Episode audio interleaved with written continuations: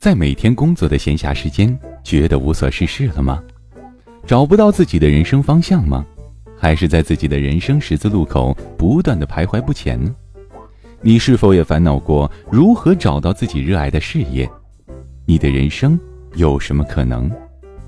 你更尊敬哪一种人？你为什么而工作呢？朋友，谨以此文送给在苦难中的你，在装睡的你，怕走弯路的你，送给不完美的你，爱自由的你，追寻生命意义的你。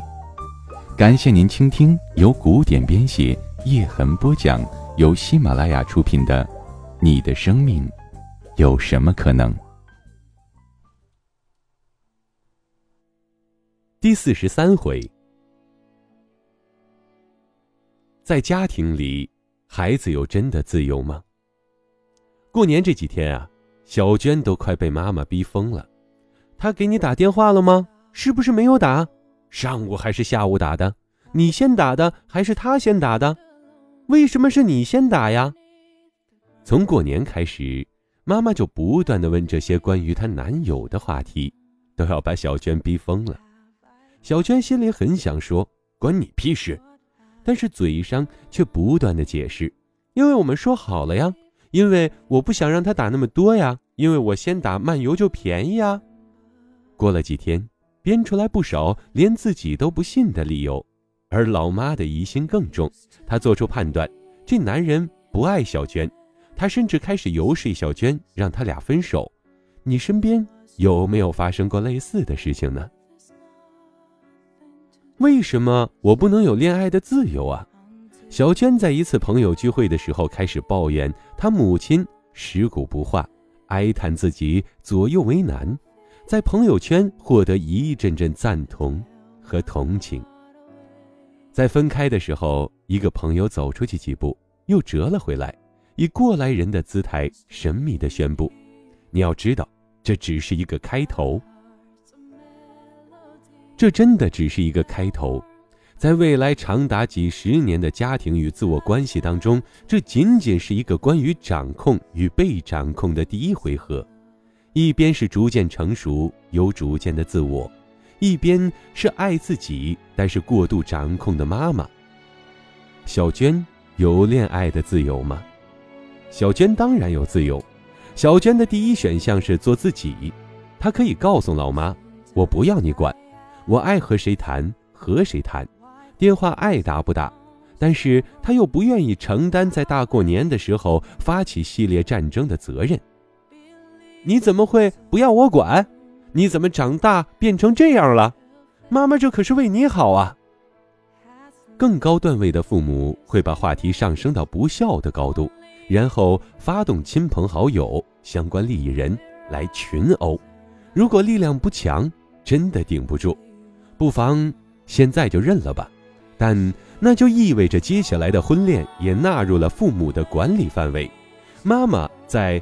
他是否爱你这件事上成了权威认定机构，未来的二人生活中，只要一有矛盾，妈妈就会成为仲裁员加保护者。这些女生男生啊，经常选择一生气就打电话给妈妈或者回娘家，意思就是，既然当年我妈代替月亮选了你，现在就让她代替月亮消灭你。这些孩子变得安全、甜蜜。却永远也长不大，而他们有着一个愿意包容他们的老实忠厚的、符合二十世纪六十年代父母价值观的另一半。所以呀，大多数的中国孩子都会选择第三种，不选择，编个理由搪塞过去，这样既貌似和谐，又可以继续的拥有自己的空间，但这样一来，也需要承担相关的责任。老妈更加觉得女儿笨，你连她这样的理由都信，更觉得自己火眼金睛，需要加大监管力度，监管负新郎。而女儿呢，则越来越觉得妈妈管多了，你又来了，越发憋屈和愤怒，两个人的情绪都越来越大，总有一天会来一个大爆发。不选择，其实是最糟糕的选择。类似的选择困境，其实很多。在家人的反对之下，我是否有追求自己想过的生活的自由呢？是否用自己的方式工作的自由呢？我是否有交自己喜欢的朋友的自由？我是否有做自己想做的事情的自由？不是说人生而自由吗？为什么我们没有选择自己生活的自由呢？以小娟的故事为例，她有认为自己想要的爱情方式和自己的需求更重要的理由，也有选择如何应对的自由。但每个选择背后，她也都需要为可预见的结果负责。比如选择恋爱自由，那就需要承担短期被家人评价甚至攻击的责任。承担未来两个人出现问题而家人并不支持的责任。如果选择顺从家人，那就要承担无法做自己喜欢的事情的责任，需要承担未来被家人干涉感情的责任。他也拥有选择两个都重要，只是需要平衡的自由，比如家人四，自我六的自由。但是也需要承担接下来自我和家人都无法完全满意的责任。不管怎么样，他总有选择的自由。到底该选择哪个？第一，看恋爱自由、家人认同到底各占多少比例，选择对自己重要的，找到平衡点。第二，看自己到底是独立生活能力、自我调试能力强。还是人际平衡调试能力更强，选择自己能搞定的。自由意味着责任，而责任需要能力承担。人们畏惧自由，往往是因为畏惧背后的责任与无能。如果你想要有决定自己未来的自由，一定要有决定自己未来的能力，并且愿意用这些能力为自己负责。自由。与责任，成长是一个自由逐渐扩大的过程。你慢慢开始可以自由的花钱、居住、择偶、工作、生孩子。随着自由的好处越来越多，必须承担的责任也就越来越多。自由与责任不仅不是对立，反而是不可分割的。法律上规定，十八岁之前，孩子们尚不能为自己的行为完全负责，所以他们也并未获得完全的自由。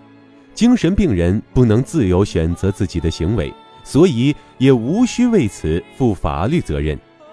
我们有开车的自由，同时就有遵守交规的责任。生于五零后、六零后的父母亲常常对他们的后代抱怨：“我们当年哪里有你们这么多选择？”但事实上，一方面他们的确缺乏自由，一方面他们也不太需要为很多事情负责。几乎从他们出生开始，国家就为他们负责一辈子。幼儿园、义务教育、分配工作、分配粮票、组织协助相亲、工会组织负责撮合、分房、计划生育、各种配额、死亡指标，他们不自由，却也不需负责。今天，我们的生活则相对自由得多。我们恋爱自由谈，工作自由找，房子自由买，离婚自由离。但是，我们同时也承担起自由恋爱的责任，证明自己有工作能力的责任，自己花钱买房子的责任，以及出了轨自己擦屁股的责任。连带的还有托人让孩子入幼儿园、择校、选专业。存钱、防老等责任，自由多，所以责任也多。自由与责任一如太极的阴阳，鸟的双翼，同起同落。所以，既然你选择了追寻自己的爱情，就别在遇到贱人并中招之后哭天喊地；既然你不愿意自己出去找，就别嫌弃你父母给你介绍一百个好孩子相亲。既然你选择了一定要等待一个完美的人，就不要在等不到的时候感叹命运的捉弄。这不是命运的玩笑，是您老人家自己下单、自己送货、自己签字的玩笑啊！在职业中，我们也能看到自由与责任的关系。在一个公司里，经理比员工自由，能挑活干；总监比经理自由，能挑时间上班；企业管理者会更加自由，他可以根据战略方向自由挑部门来带，而他们的责任也是递进的。事情干不好，先问责总监，然后是经理，最后才是员工。而总裁的责任最大，他需要自己管好自己，需要二十四小时操心公司的事。庞大的公司出了任何的法律、财务、危机公关的事情，全部都是他的责任。亲爱的听众朋友，您现在正在收听到的是由喜马拉雅出品的《你的生命有什么可能》。本文作者古典播讲叶之痕。一九九八年前的大学生并无就业择业的自由，于是他们也没有找工作的责任，国家分配了一切。而两千年开始，大学生开始双向选择，享受到突如其来的就业的自由，却并没有承担起自我定位和求职的责任。正如哈耶克所说。在自由社会中，我们不仅有了技术，而且还应该有让自己的技术被认知价值的能力。因为长久以来的“学而优则仕”的想法，今天的大学生有一种不正确的托付心理。他们认为，职业发展这件事情应该有人为自己负责。一开始的时候，是我读了大学，而且成绩还不错，所以应该有工作。大学生就业困难，他们的反应是：那我继续读个硕士或者出国就应该有工作。然后是我读某一所名校或者某个专业就应该有工作。随着所有这些想法破产，他们开始认为我老爸应该给我一份工作，国家应该给我一份工作，否则就是被国家坑了。我要反问这群年轻人。当年读不读大学是你的自由，大学在宿舍玩游戏还是社会实践也是你的自由，是考研还是就业依然是你的自由，是是否努力找工作也是你的自由。为什么一出社会找工作就变成了社会的责任？北大学生某某选择了毕业卖猪肉，当年大家嘲笑声一片，现在做的还不错，人家又开始哗然了，大家说。有一种常见的批判是，国家花了那么多钱培养了你，不是为了让你卖猪肉的。从自由与责任的角度来说，如果国家不爱花钱培养大学生卖猪肉，就完全可以收回这种自由。但是，国家应该在高考前预加一项测试，监考老师盯着每一个同学的眼睛问：“你以后要卖猪肉吗？”然后根据回答来判试卷，鉴别成了国家的责任。国家既然不愿意承担这份责任，也就应该让每个毕业生有卖猪肉的自由。对现代的职业人来说，你当然有选择一份喜欢的工作的自由，所以你也需要承担起自我销售、与人竞争的责任。你当然有升职和自我实现的自由，所以你也需要承担起表明自己有能力胜任的责任。你当然有特立独行的自由，所以你也需要承担大家不支持你的责任。你当然有频繁跳槽、不断选择的自由，所以你也要承担起社会对频繁跳槽者的批判，以及也许你会选错的责任。女性有生孩子或者不生孩子的自由，所以也要承担起社会可能对生育期职场女性的歧视。承担起自我整合、重回职场的责任。大小城市的选择也是一个经典的自由与责任问题。如何选择大小城市？一个比较幸福的方式是去大城市闯荡，到小城市养老。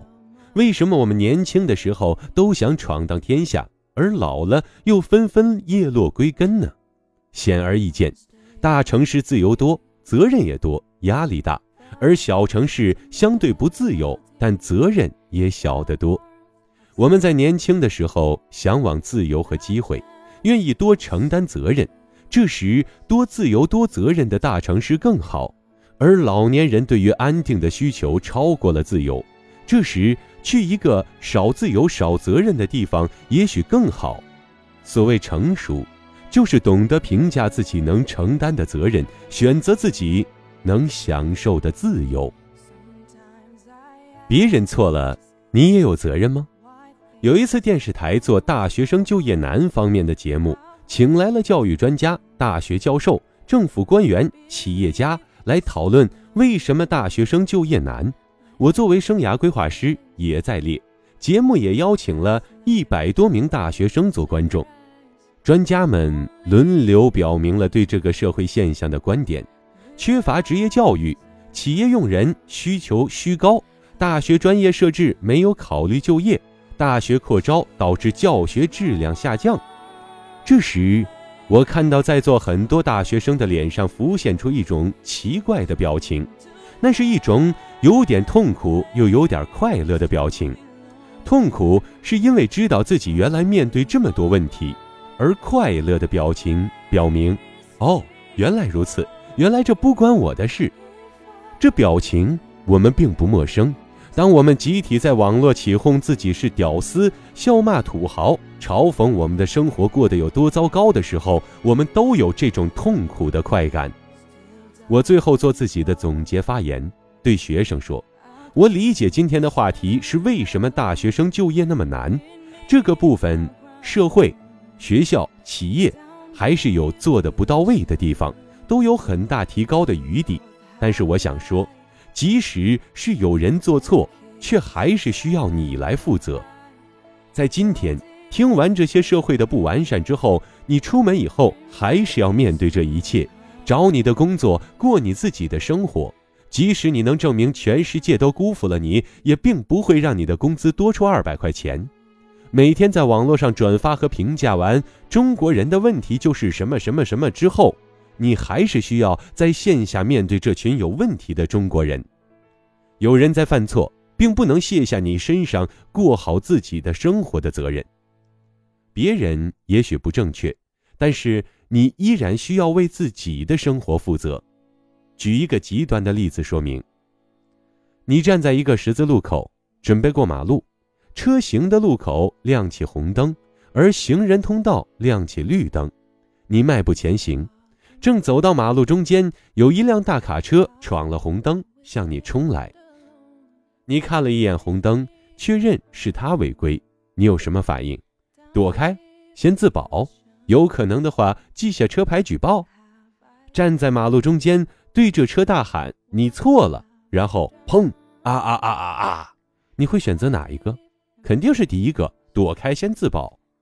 但是我们生活中还是有很多人选择第二步，为了证明对方错了，他们不惜把自己搭进去；为了证明父母的选择是错的，他们毁掉自己的大学四年；为了证明昔日恋人的分手是错的，他们与一个不喜欢的人在一起，证明给你看你失去了什么；为了证明别人的想法是错的，就做出来给你看看。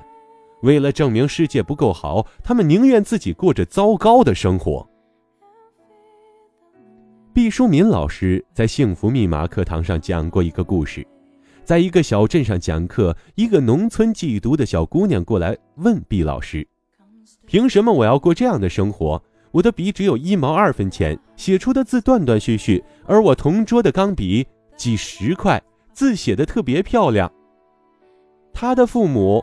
能够教他功课，而我父母什么都不懂，命运为什么对我这么不公平？虽然是冬天，他的愤怒依然点亮了他的脸蛋，发出红光。毕老师回答说：“你的钢笔和你的父母都不是你能够改变的，但是你的那支一毛二分钱的笔却是你能把握的。只要这支笔写出来的答案与那支钢笔写出来的一样，就会获得同样的分数。”而如果你能够持续的写出更好的分数，你就能慢慢的改变自己的生活。我喜欢这个回答。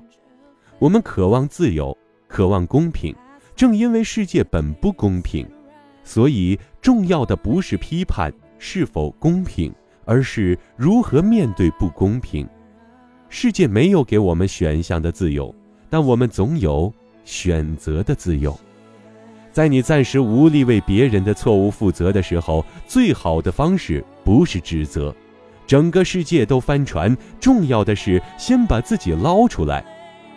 引胡适先生的一段话：“我所最期望于你的是一种真意纯粹的为我主义，要使你有时觉得天下只有关于我的事最要紧，其余的都不算得什么。